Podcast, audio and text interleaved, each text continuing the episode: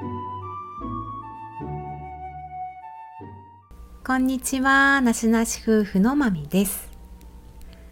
今回は、まみが今働いている病棟である患者さん、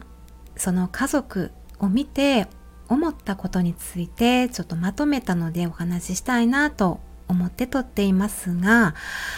結構自分のから話、考えっていうのを巡らすとすごくなんかすごい大長編になってしまったので、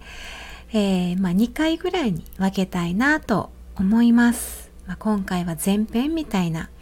形でお送りしたいと思います。まあ、今はもう本当にね、えー、患者さんっていうのは高齢者さんが本当に多いですね。で今私が働いているところもほぼ98%ぐらいはもう高齢者さんでしてある、えー、まだね治療中のこの寝たきりの高齢患者さんがいらっしゃるんですけども、えその家族さんがもう一日でも早く退院させたいというふうに強い希望をね言ってらしたということをね聞いたんですね。でまあその理由というのがあ認知症になってほしくないからっていうことまあその情報だけを私聞いただけなので、まあ、その他のねあの深い事情やったりとかは何も知らないままで、まあ、いろんなあの仮想とかねあ家庭を膨らませながらね私なりにまあ考えられることを考えていったんですよね。まあいろんな患者さんとか家族と関わっている身としてあと自分だったらどう感じるだろうなっていうことも含めていろいろ考えました。なんかこういうことを考えるのが楽しいなと思ってちょっと考えてみました。興味がある方はちょっと耳を傾けていただけれたらと思います。実際ですねこの、まあ、他人様ですけどもねなので自分の家族とこの他人様を比べることっていうのはそもそもできないとは思うんですけどももし、まあ、自分の家族が認知症とかでその予備軍になった場合きっと自分は、本人と向き合うだろうしでそこに必要な治療とかサポート体制の検討っていうのをしながらそのそういった状況に自分を適応させていく選択をするんじゃないかなと思います。この方みたいに仮にこのご家族の希望通りに治療が中途半端なまま退院をしたとしてもこの本人の症状というのは悪化するんじゃないかなと思うしそれで苦痛も増したりあと周囲へね負担がかかるっていうことが予想できるのでうんそれが本人のためのこの本人にとって最善の選択だとは自分は思えないんですよね。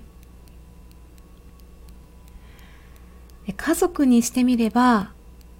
このまだ治療が終わってない状態なんですよってねこう説明を受けたとしても今本当に本人に会うこともこうお顔を見ることもできない状況なので家族さんはもうピンとこないっていうのも仕方がないと思いますしね。そういう気持ちだけが先走ってしまうというのも分かります。でもそれでも家族に認知症になってほしくないっ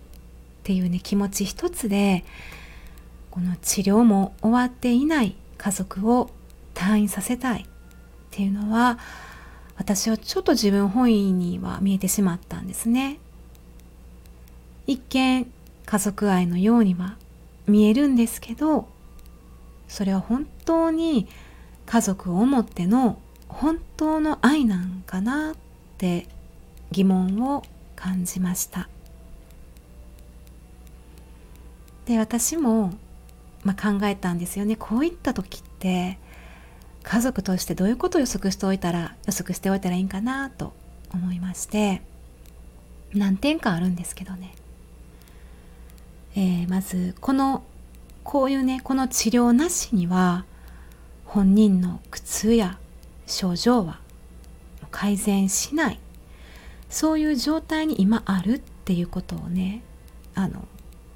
一つおあの理解しておかなければならないしこのままねこう退院したら元気になるっていうことはないですし本人にやっぱりさらに苦痛を与えてしまうということも理解したしないといけない。あとは必要な治療について最低限の認識を持つことですね。これはやっぱ主治医とのあのコミュニケーションの質にも関わってくることかなと思います。あとは本人の意思希望。あと今後の延命治療の判断ね意思表明。まあ他に介護や医療サービスとか使える支援サポートについて情報収集したり考えていくこと。こういったことが家族としては予測しておきたいことやなというふうに思いました。ではこのケースで言うとさらにここに加えると認知症についてですよね。認知症って他の病気の症状と比べるとおそらく家族へのメンタル面への影響が大きいかと思います。なので家族がね戸惑うこともあるだろうしこう喪失感みたいなこともあるんじゃないかなそういう心の変化が伴ってくるっていうことも予測に入れといた方がいいかと思いますね。でこの認知症なんですけどもう2020年3年前にはもうあこのね人口のうち占める割合としては約630万人が認知症2年後の2025年には約700万人を上回るって言われていますね。なのでもう特別なものでもないし他人事でもないんかなと思いますね。で少し調べると2060年になる頃には1100万人以上の方がもうね高齢者の約3人に1人が認知症になるというそういった予測もあるというような感じで、まあ、身内に1人はいはるんやろなという感じですね。でこういう家族が認知症になってほしくないっていうねこの身内家族の理由思いっていうのは誰もが共感できることやと思います。私たちもねもう本当に毎日認知症の方方々とね触れ合って関わらせていただいているんですけども症状はもう10人十色で代表的なもう記憶障害やったりあの忘れるとか時間とか場所がわからないとかね中核症状周辺症状とかいうのがあったりあの日常生活とか衣食住においてもうできていたことができなくなってくるですね。幻覚妄想などもいろんな症状が出てくる。この専門職としても私たちでもこう他人様なんですけど他人様に対しても自分自身の自分の心をコントロールするっていうことには日々課題っていうのは突きつけられている、まあ、自分なりにですけどね。自分なりに反省したりもう自分に対しての課題というかもう本当に毎日が課題という感じで突きつけられているのに自分の家族がそうなったとしたらその苦悩は計り知れないだろうと思います。実際本当に家族がそういう方がいらっしゃるっていうリアルにそういう方をねお世話されている方っていうのも本当にいろんな思いの中でされているだろうなというふうに思います、まあ、そんな中でもまあマミとしてはこんな認知症も、えー、他の病気とか老いとかと同様でもうこの今の現代人今の現代人のもう自然の自然な姿かなというふうにそんなふうな捉え方にはなってきているんですけれどもそういう人間の老いとか病気とか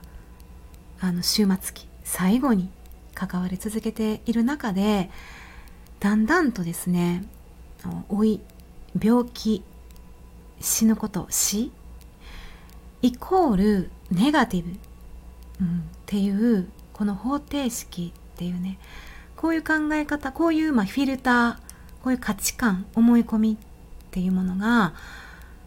私自身経験を重ねるごとにだんだんこう薄くなってる形で薄くなってそういった形というのが変わり続けているそんな風に思いますし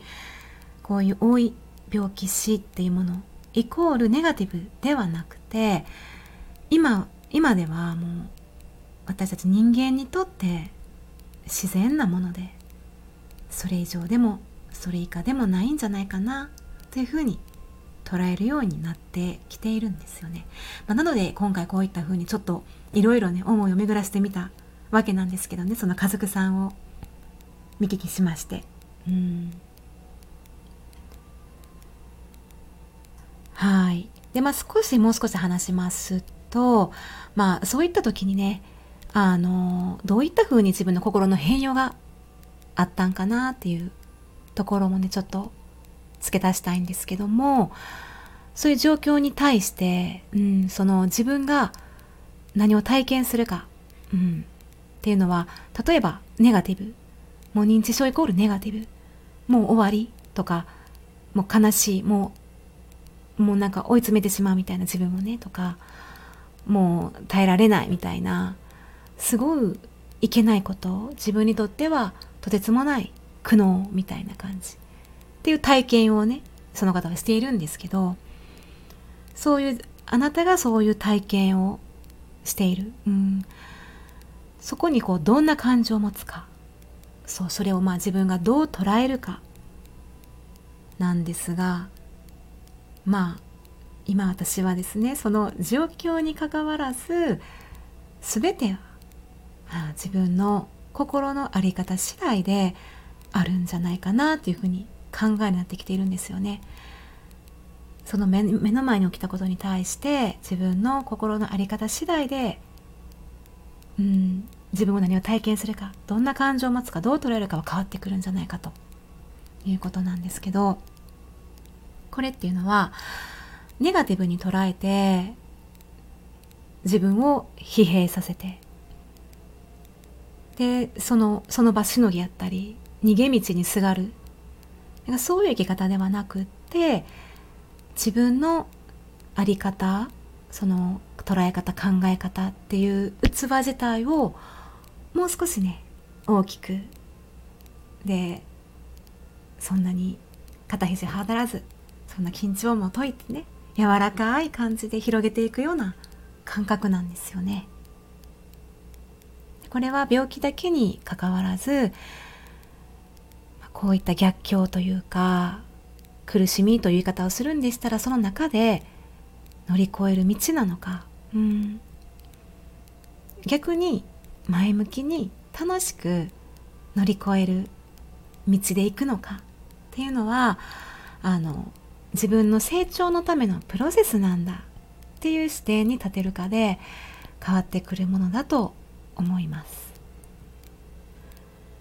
なのでこの視点を前提にしていると日々ね起きる周囲の物事とか情報に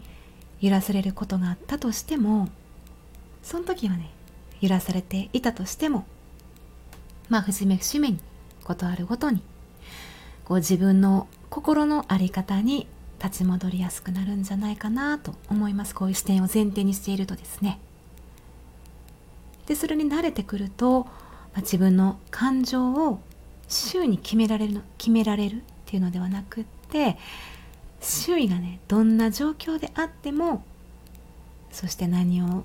感じてどんな感情を持つかっていうのは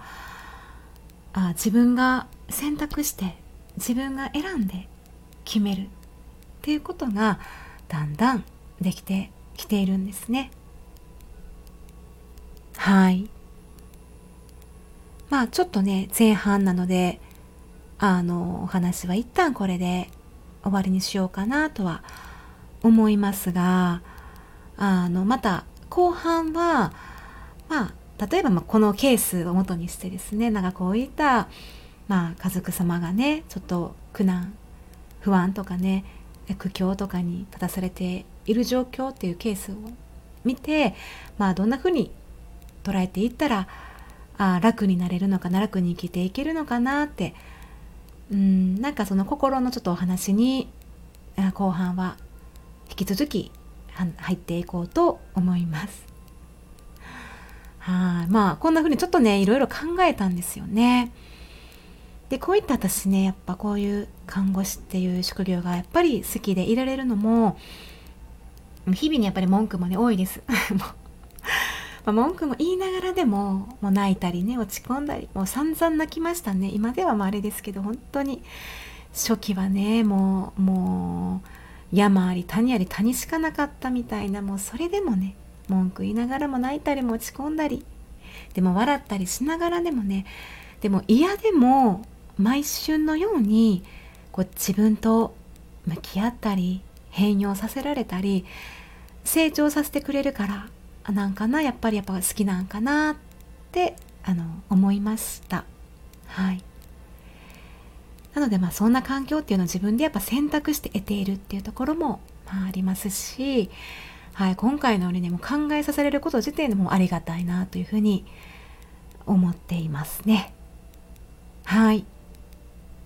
はい、ではあのまた後半についてもお話し続けていきたいと思いますえここまで聞いていただきましてありがとうございました。まみでした。さようなら。